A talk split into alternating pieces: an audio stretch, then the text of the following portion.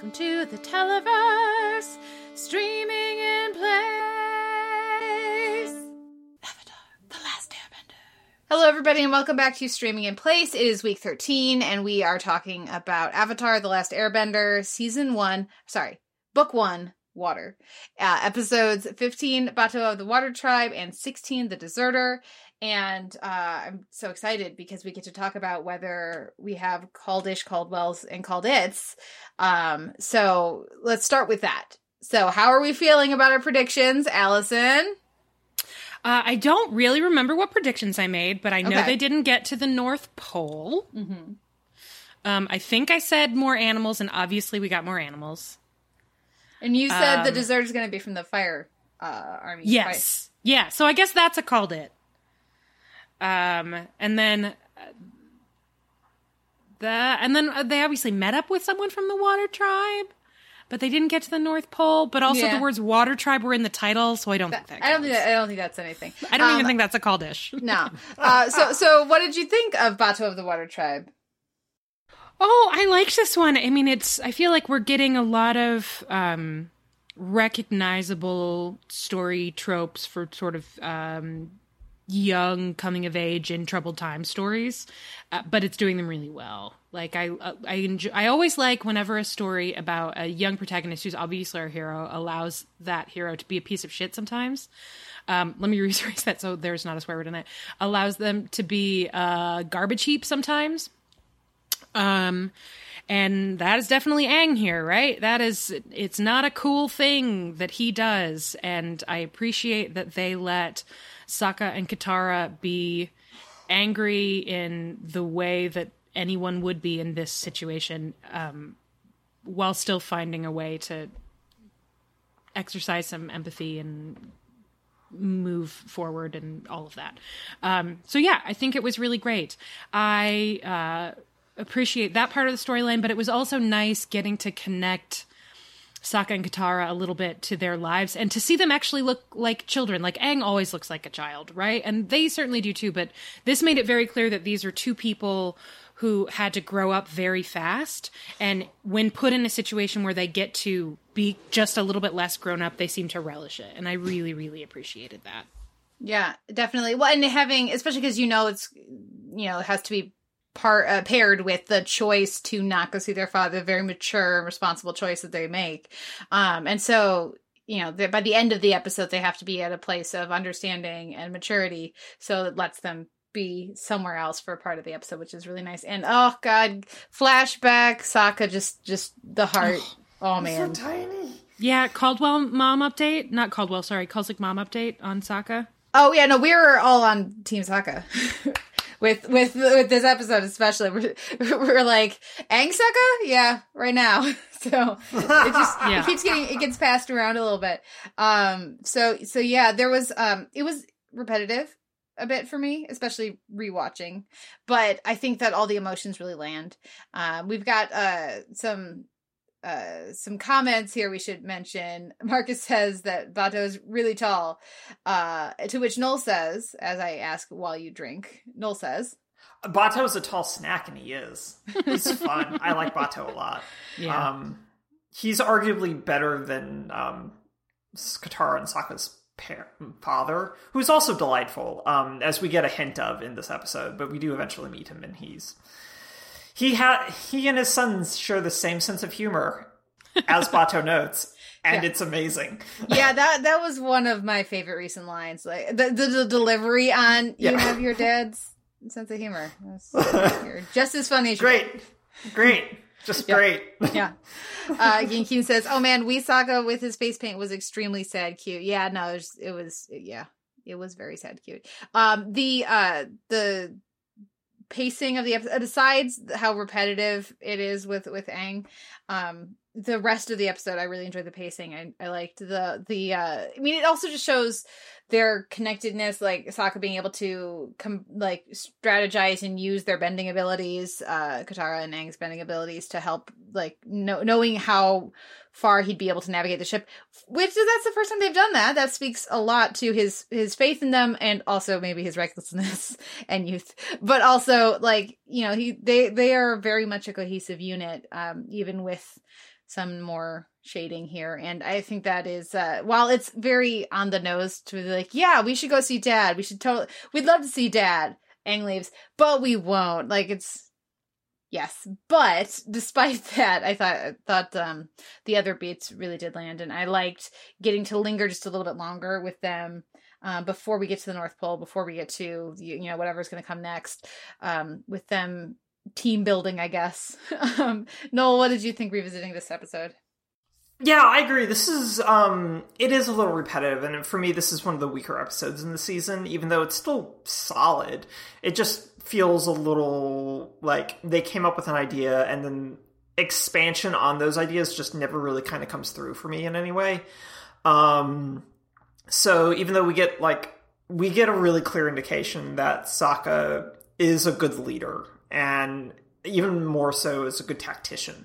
Um, is and is able to see kind of a wider picture, which is something that's been a runner throughout the entire season so far of like practicality of food and money is helpful, and then I understand everyone's abilities, and then oh, this giant wolf badger anteater thing sees with its nose. Let's just pour out a bunch of perfume um, to kind of like give us an edge a little bit. Um, and all of that kind of stuff, I think, really kind of solidifies Sokka's role within the group. And so I think that's good, but it's also nothing we hadn't already seen before. Um, so, but he gets the validation from someone else, which I think is what's really important for Sokka's arc in this, um, such as it is but the rest of it is like just it just never really goes anywhere else because it feels like a really foregone conclusion that Katara and Sokka are going to go. So as much as I do agree with Allison that it's really, really good that Aang is a kind of a jerk in this, but believably because he's eleven. Um it's still go if there's a lack of tension in the episode that I that kind of weighs it down for me weirdly. I did like the fight scene a lot, though. And the fight we, scene is great. I think they're escalating those these fight scenes very nicely uh, over the course of like the recent episodes.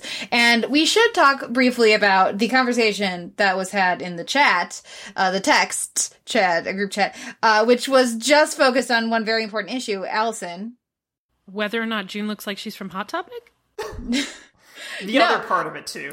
yeah, the uh, whether uh, the the the the, the self care and yeah. Uncle oh. Angry Boy and Lazy Uncle. Yeah, Angry Boy and Uncle Lazy, as yeah. they're called. And no, I, that's that's not fair. Angry Boy, yes. Uncle Lazy, no, not at all. Unfair. Uncle I take care of myself. I prioritize my own needs. I take time I to breathe. nuns yeah, very important. Very important. Um, yeah, it's a, a good a good Uncle Iroh episode. I want to know how should I be feeling about June? What do you mean?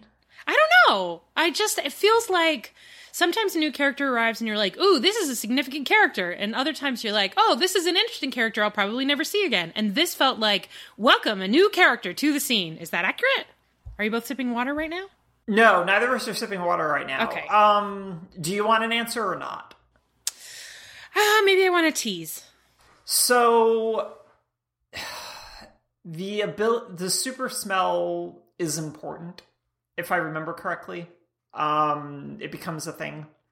Um, but you're gonna wait a long time for it okay. to become. okay, thing. that's cool. Yeah. It felt like um me Zuko's love interest is what mm-hmm. it felt like. Yeah, definitely. Yeah. That was the conversation at the Kulzik bunker was uh, uh, oh of course this is the this is the love interest this is uh Zuko's new girlfriend and um and obviously for me no because she's way too goth and he's way too emo and while there is some overlap there there's not enough overlap mm-hmm.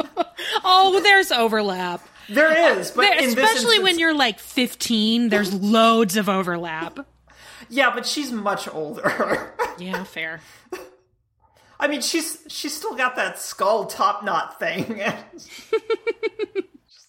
is that from? Do we have any other thoughts on this one, or shall we move on to the deserter? Um, do we have anything else? Oh, that poor abbey. That's what I was gonna say. Then, or the the yeah convent. That, They're yeah, I feel real bad for those nuns. They just put up that new door. Yeah. um, I did, I did like, we didn't like the fight is really good, but it also gives us like a lot of Appa fight stuff, which we haven't really gotten Yeah. yet. And it's real good, I feel like, um, because we haven't really seen like him fight like the um the Komodo rhinos.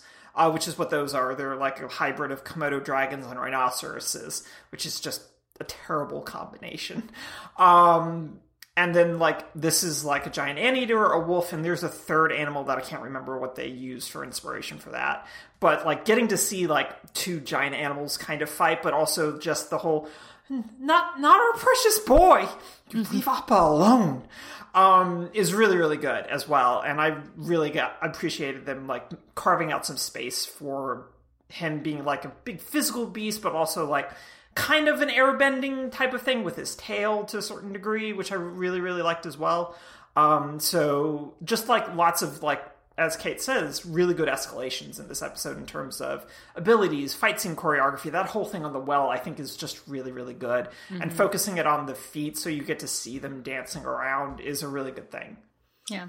Marcus says this was the first uh, real Appa content where he wasn't just a taxi. Yeah. Yes. And Yeah. yeah.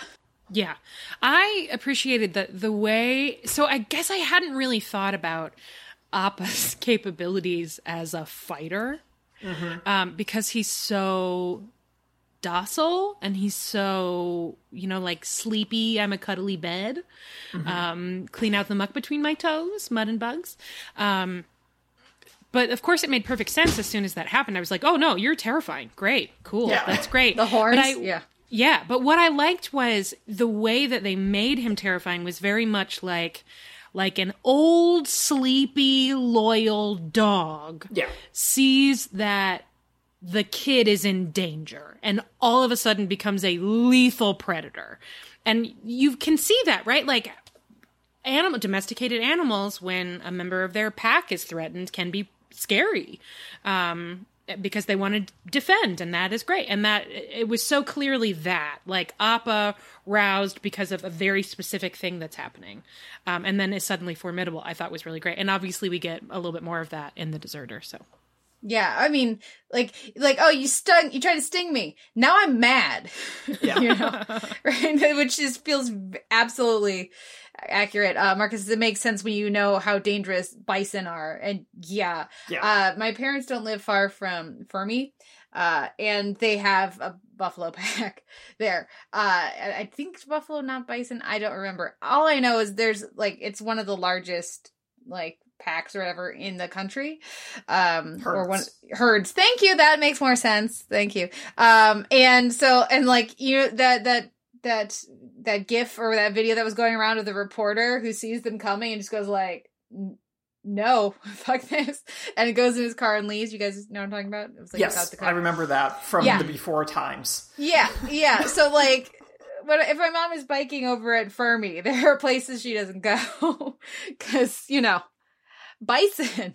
The single most unbelievable thing that's happened on TV this year in a sea of unbelievable things, including CBS National Haircut Night, um, which I still can't believe is a thing. Like this is tr- this is a hell of a timeline. Um, uh, is in an episode of Outlander when a character gets full on beamed in the legs by a buffalo, flies up in the air, and then immediately gets off and brushes herself That's off. not a thing. It's like, nope, nope, not even a little. You are dead. Your legs are definitely broken. I'm not sure. Like, I get that you're young and resilient, but no, just fl- flies straight up into the air, like cartwheels through the air, and then it's like, whoop, I'm okay. It's like, nope, no, you're not. No, you're not.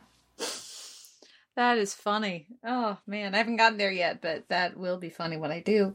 Um, uh, let's go to the deserter because uh, this very much the the Bato of the Water Tribe, um, as much as I did enjoy Bato, did very much feel like okay. So here's our plus seven. So this is our we're getting started back up kind of episode, and then the deserters is, um, yeah, we're we're headed towards the finale, guys there shit's going down and and welcome to the lovely world of firebending more on this when we get to book three fire uh but it's not messing around and I, I i thought everything we got in this episode was super fun and all the firebending was terrific Yeah, Allison, what did you think? Um, this is another. I think this is part of why I had the reaction that I did, um, sort of thematically to Bato of the Water Tribe. Is this is another classic here is your next stop on your passage to becoming a hero story and that you meet the mysterious master who refuses to train you and then he tries to teach you control but you're not interested in control. And then it puts you in danger or puts someone you love in danger and you learn a lesson but it's too late and then they're at risk and all of that stuff. Very very familiar. Uh, there's a really particularly good example in um, uh, the Kingkiller Chronicles by Patrick Rothfuss. Um, there's a lengthy section where the protagonist is basically going through let me teach you this dangerous thing child but first you have to learn restraint. But i don't want to learn restraint. I'm a scrappy child. I'm really good at everything. Oh no. Right?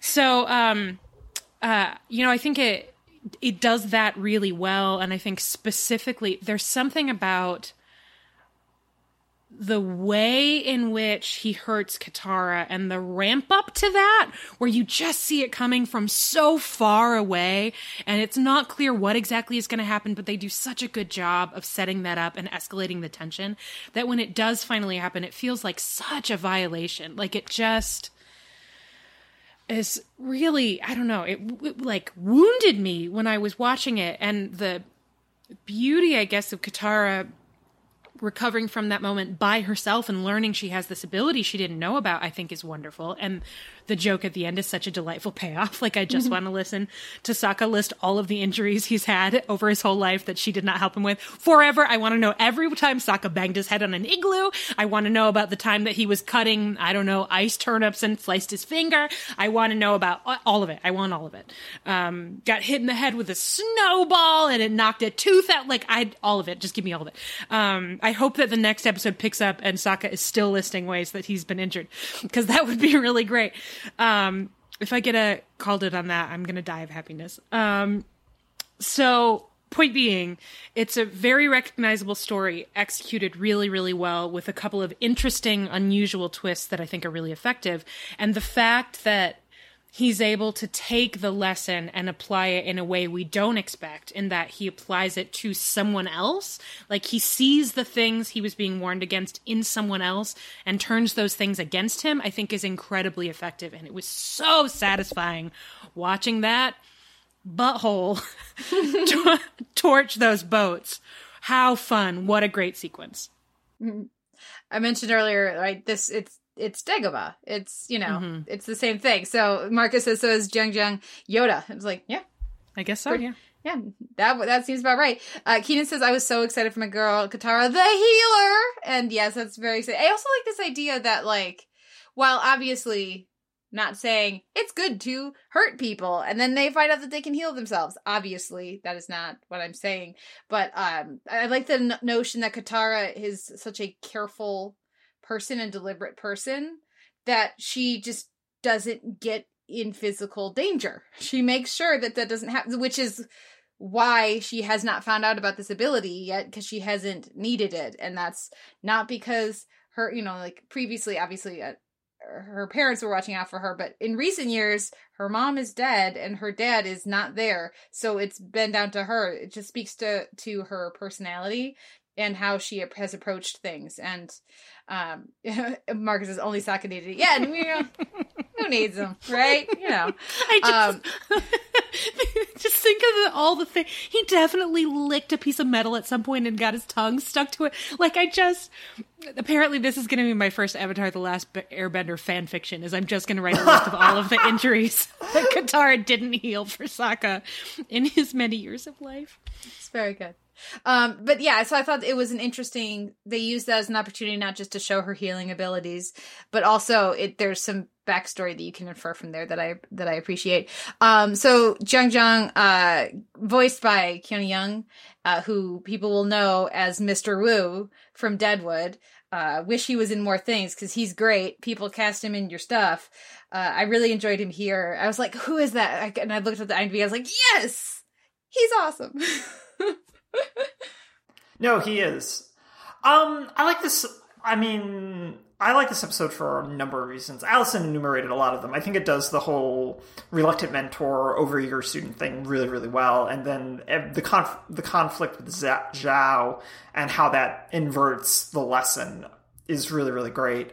Um, but for me, one of the big reasons I really like this episode is that a we get to see some like actual like master level firebending sort of deals, um, and a philosophy of firebending to a certain degree as well um, which is really cool because we haven't really seen that yet. Like, for the most part, everyone's just like boom, boom, boom, boom, and basically like shoots fire at people, but that's sort of the extent of what they do for the most part. It's basically like a wizard in D&D just going, always cast fireball, and that's all that they do. Um, whereas Jeong Jeong is like, I can make a wall of fire, and I'm gonna do that. And it's just like, oh, right that is kind of scary. And so all of that building on his whole philosophy of how fire works in relation to the other elements, um, I think is also really kind of important when we think about how the firebenders get presented to us. This is a different perspective on that. Um, on top of which, when they go to this town, which is a colony town, not like an actual Fire Nation town, because it's real subtle, but if you look at the architecture in the town, it's actually Earth Kingdom like roofing that they they then have built Fire Nation architecture around. Um, so it's really subtle that it's a colony town, but it's a colony town. And we get all of the sense of Fire Nation culture with like the masks, which are delightful. That whole joke about sw- swapping Sokka and Aang's mask just kills me every time because it's really funny. Um, but then like the whole performance with the firebending and the dragon i think is really good but then they just swoop in with that little bit of the puppet show propaganda um, to drive home ozai and the earth kingdom and all that stuff so i think that there's a lot of really good small bits of world building happening in this episode that doesn't complicate the Fire Nation, but at the very least starts to provide some stuff around it that isn't just militarization, which is basically what we've gotten. Um, so I really, really appreciated it for those reasons. Um, and I also just like the heart of darkness of it all, of like semi jungle type of thing that we get with finding this deserter. Um, it's really, really good. I really like this episode. Um, yeah, it's just, and Zhao's just so good in this episode. And then he's just like, I didn't lose. And it's just like, buddy, you just blew up all your ships. You lost. Uh, I want to second Nolan the beauty of that switching the masks gag. It's so pure. It's just like it's just perfect. It's such a perfect little character moment and such yeah. a such a good joke. And the yeah, it's just and the specifically the way that Sokka's reaction is animated was just like perfectly timed. Mm-hmm. Could not be better timed. So good. Right, and you think honestly, like in an episode like this, you you worry that like the only joke you're going to get is Appa crouching behind that very tiny bush when there's a much bigger bush right there. um, because that's a very good joke as well. But then you get the mask joke on top of it, and it's just like, thank you, show. Thank you. Hear, hear. Uh, I like the was it uh, fiery fire flakes or whatever. yes, spicy yep. fire flakes. Oh, I've yeah. done that. I have done that. I've done that. Ooh, this looks delicious. I'm just going to shove it in my mouth enthusiastically without contemplating the fact that it might be extremely hot. Oh, that's what you go to your first like real Thai restaurant. Yes. And they yeah. ask you how spicy you want it, and you're like, three. No, you no. want one. You want one. You always want one until you can figure out whether or not you can even handle two. Yeah. Always. You gotta bit. You gotta test your limits. Oh, we should get Thai food for takeout this week. The anyway, Thai place on. on campus for a U of I, or not on campus, but close to campus we would go to at U of I. Um, they would ask spicy one to four, right? And I would always be like, zero. Is there a no, one? No, I would. I'd be like, here's what I'm gonna need. I'm gonna want three, but I'm gonna need lots of water and I'm gonna need lots of extra rice, and I'm gonna be crying, but it's it's because I'm a wuss. I was be like, two is not flavorful enough, and three will destroy me. So I was like, okay, so three, but That's- can you bring some extra ice? And this we had stuff. I would just my face would be all right. I have like little tears would be like, it's delicious, it's delicious. More ice. That's why you get a Thai iced tea. There's milk in that, and it's delicious. It is delicious. I feel like we're going to need a second podcast where we just talk about Thai food strategies. Because I'm a firm proponent of like start at the bottom. You build a relationship with a Thai restaurant where you figure out what because it's all subjective. Like what does Yes. what does their two mean, and then you just kind of and then it varies dish to dish. And Yes. I'm fascinated by the way that people perceive heat in general. It just like some kinds of spicy are too much for me, and others it's like popcorn. Um, and it just very interesting. Anyway. Anyway. Point being, Sokka, rookie mistake. you got to work up to things. Well, I mean, to be fair, like the one culinary dish we've gotten from the Water Tribe has been stewed sea prunes. So I'm just saying, I don't think spice is a thing. Oh, poor Aang. He did not like. No. No. Uh, that scene was pretty funny. Uh, it's like, oh, it's delicious. Oh my god. Oh man. Um, so the the last thing I wanted to talk about in this episode, I mean, you guys have already mentioned it a bit, but it this is a really good tease for where we are theoretically headed because this is our first time spent with a master who is not also the avatar. Hmm and like the the bit of theory we get around bending is really well written and performed and it's it's very it's like just it, it opens a new door that and to this point you don't know that the show is interested in or is going to explore and the whole other like wing of the house that is over there is fascinating so um we're gonna get more with that but I thought that this was just a really good way to wet the palate, like to with four episodes ago in, in the uh in the in the season. Um Marcus says I was trying to remember the exact stances the firebenders used before this. And yeah, it does match. But yes, it makes you really like that that kind of language around it makes you and the spe- specificity of the animation style.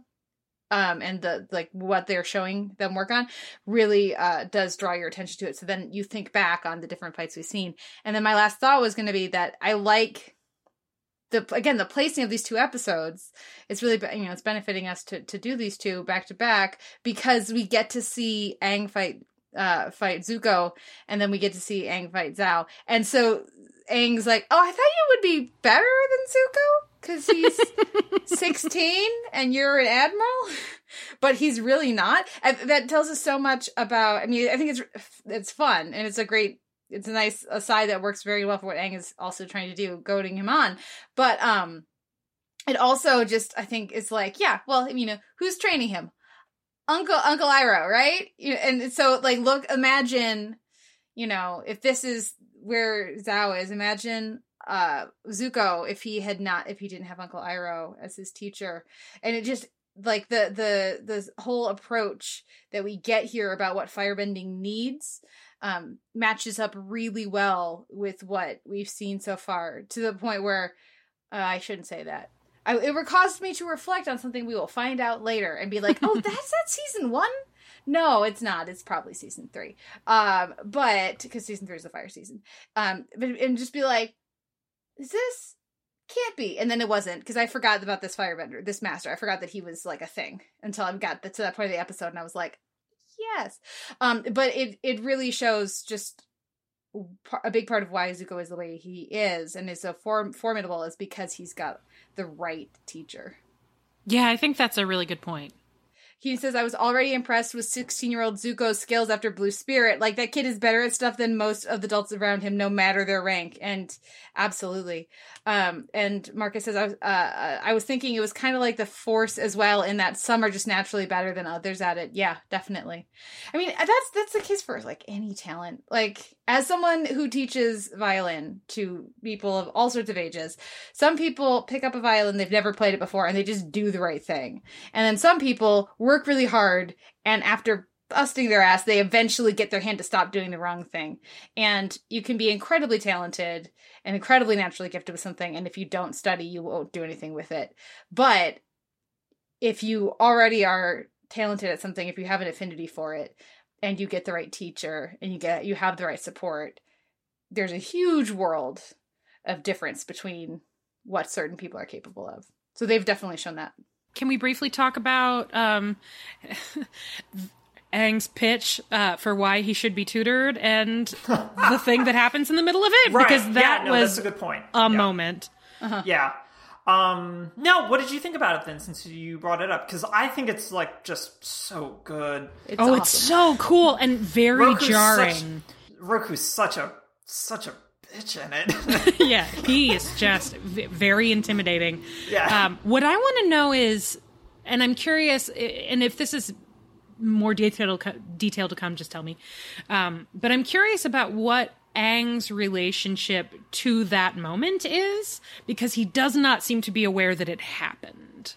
So, like, what does that look like? Like, how does that is was it is it was it all mental? Like, what is that moment in Aang's reality? I guess. so it's I don't to the best of my recollection, and Kate, you can correct me if I'm wrong. It's nothing that gets necessarily addressed um, by the show. Um, for me, I read it very much as Jeong Jeong as a master is in touch with firebending on a very different level from basically everyone else we've seen, with the glaring exception of Iroh, who and I'll tr- connect this thread to kind of explain things of Jeong Jeong is aware of the spiritual realm basically because he's able Roku is able to talk to him and that's sort of what that tree in the back kind of is supposed to convey to us Okay. and that one candle. Think back to the fact that during the um the spirit world episode um Iroh sees Aang on Roku's dragon's back as it's soaring through the sky, and no one else is. So there's a no one else does. Um, so there's a degree of because of where these both of these men are within their respective philosophies about bending, we can say that they have a better, keener understanding of how the spiritual realm works, which is potentially why Roku's able to reach out to Jeong Jeong the way that he does. Um, as for what this looks like for Aang, I just have to imagine that he just sees Jeong Jeong sitting there with his eyes closed and his head bowed. Or it happens in that moment where he causes all the fire from the candles to shoot up. And it's like an instantaneous sort of thing in terms of like, for Aang, it's instantaneous. For Jeong Jeong, it was literally that like 30 seconds. Yeah. That's kind of how I've always read it. Hmm, Kate, okay. did you? Yeah. yeah, I would yeah, similar to kind of like it's like an out of time moment kind of Cool. thing. Yeah. Psychic connections are a free action. Yeah. Thank you, thank you. That helps. Uh, it was extremely cool. Yeah. yeah. like Yeah. jarring in the best way. I was like, oh god. I feel like we're getting more and more information about what a level of badass Aang is. Like just every episode there's a little bit more. Even as he as a person continues to act more and more like a kid and like a kid who understandably has some stuff he needs to deal with. Um Aang as the avatar is becoming clearer and that is very cool.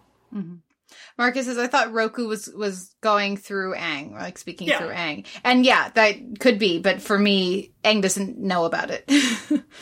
um, so yeah, like using Aang as like a conduit sort of thing. Um, yeah, it was very um I went to two excuse me. It was very I went to two different Lord of the Rings places with it. I went to the Bilbo bag like thing and um and then also the Galadriel moment that we get uh in in that um with the with the ring. So where it's just like, oh no no no, you are just seeing a tiny little piece of the power that is manifested in Aang currently. There is so much more. He just can't tap into it yet or is, you know, um it is it is going to be uh like there there's a whole other side of this. Just the cuddly 12 year old you're seeing is a a lovely adorable uh very cute face for it. Um and it's much much bigger and they've captured that scale and scope really well like you were saying Elson uh Marcus says uh Aang wouldn't necessarily be aware but like he was aware of what Roku did through him at the fire temple yeah I think he was Yes, The fire temple. Roku needed like told him what was going to happen and kind of like didn't Yeah. need permission, but told him that he was basically going to channel himself to through Aang. Yeah, to- it was that like Yeah. the consent part of that was really big to me actually in that previous episode. And so like I, I really appreciated that they underscored the consensual part of that. I'm just going to take over your body, right? Um, and so, so this to me felt a little different. But I can see, absolutely can see that interpretation of it, Marcus, and they are very vague. So I think it's Yeah. completely valid. Yeah. Yeah. For me, the reason why I felt like it was Roku reaching out to Jeong Jeong is that there's no indication of like the Avatar state in that scene, which differs for me from like how Roku behave, how Aang is behaving when he taps into, or when one of his past selves taps into him. Basically, Well, and that was sort of what I think maybe that is what I imagined was happening was that what Sure. we're seeing is what Jeong Jeong is seeing. If we were not seeing through his eyes, we would see Aang in the avatar state. Was I Yeah. think maybe how I was imagining it. Yeah. Um, and I think that the other thing for me is that Roku's not in that blue illumination when he shows up. Hmm. Um, he's in a much like he's just in like a standard like lighting that matches what Jeong Jeong's in uh, during that scene as well, if I'm remembering correctly. I believe it's called bluey eyed mode. Yeah, bluey eyed eye bluey mode, eye right. mode. Sorry, I, I used the incorrect nomenclature. I apologize. It's okay, I Thanks. forgot. So Yeah. Well, do we have any final thoughts from either uh, Keenan Marcus or anybody else about this uh, about this episode, Deserter? And if not, what are we anticipating for our next episodes? Our, our last two episodes before the finale, um, Mhm. because the finale is going to be on on Wednesday. Uh, are the Northern Air Temple and the Waterbending Master. No, no prizes for guessing what number eighteen uh, about what the waterbending master is about. clearly he meets back up with Jeong Jeong and learns more about firebending. That's clearly what it's about. Um, I feel like I need to make more outlandish guesses than the things that are uh, very obviously being told to me by a title. This game isn't quite as fun as it is with Lucifer. Point Lucifer one, Avatar: The Last Airbender twenty seven. Um, uh, that's not nice. I love you, Lucifer. I'm sorry. Um, I'm not that sorry. Speaking of which, they announced uh, season five's premiere date. Yeah, for August. August Oh, okay. twenty one. Yeah, Okay. twenty first. Yeah. Um so that's on the horizon. Um although how many episodes are there in season 5 of Lucifer? Is it the standard Netflix 13? It's No. ten. It's ten and ten, right? Or eight and eight? It's eight and eight, or Because it's and 10, half. They're forget which. splitting this season five in half. Oh, okay. Cool. Um all right. So, uh I'm going to say um they are not warmly received at the Northern Air Temple because it's they're going to bring trouble upon them and they're just trying to survive. That's my one guess. And then for the Water Master, um uh he is what would be another good hero journey step. Um he seems really welcoming and inviting and then ends up being a coward and betrays them somehow. Okay. There we go. Those are my r- outlandish predictions. Uh, Marcus says it's about opposite adventures with Momo while the humans are doing other things. Oh my god! And- Oh please! Oh my god! I want an Appa and Momo bottle episode. Sokka can go with them, and he can just keep listing injuries the whole time. okay. Any uh, any other thoughts? I'm so excited to get to the finale, guys. I'm finale's so excited. good. I didn't realize we were quite there yet. Yeah. I'm excited. Yeah, yeah. the finale's Yeah. really good. I'm very I'm excited. on disc three of book one. Okay, can I just take a moment and tell you guys that I bought the Blu-ray yeah, and then opened it Mhm. and realized that the Xbox 360 that we have doesn't does play not have a Blu-rays. Blu-ray player. Yeah, No. So I'm I'm. I gave it to my sister for her birthday because she has a Blu-ray player. Hopefully, she isn't sure because she doesn't actually own any. But I was like, you better because this was like forty bucks, and also I already opened it, so I can't return it. And also, it's a really good show, so maybe she'll because she's been busy, she hasn't been able to watch it yet. Um, but I was so excited to be watching the prettier version of it, and then that was like, oh, I'm not gonna pay eighty bucks for Blu-ray player. Set up a like an alert somewhere and look for when one goes on sale. Yeah. Maybe. Something. Something. Anyways, that will wrap up our conversation for today. Thank you to Keenan and Marcus for your for sharing your thoughts. It was super fun as always. You guys are awesome.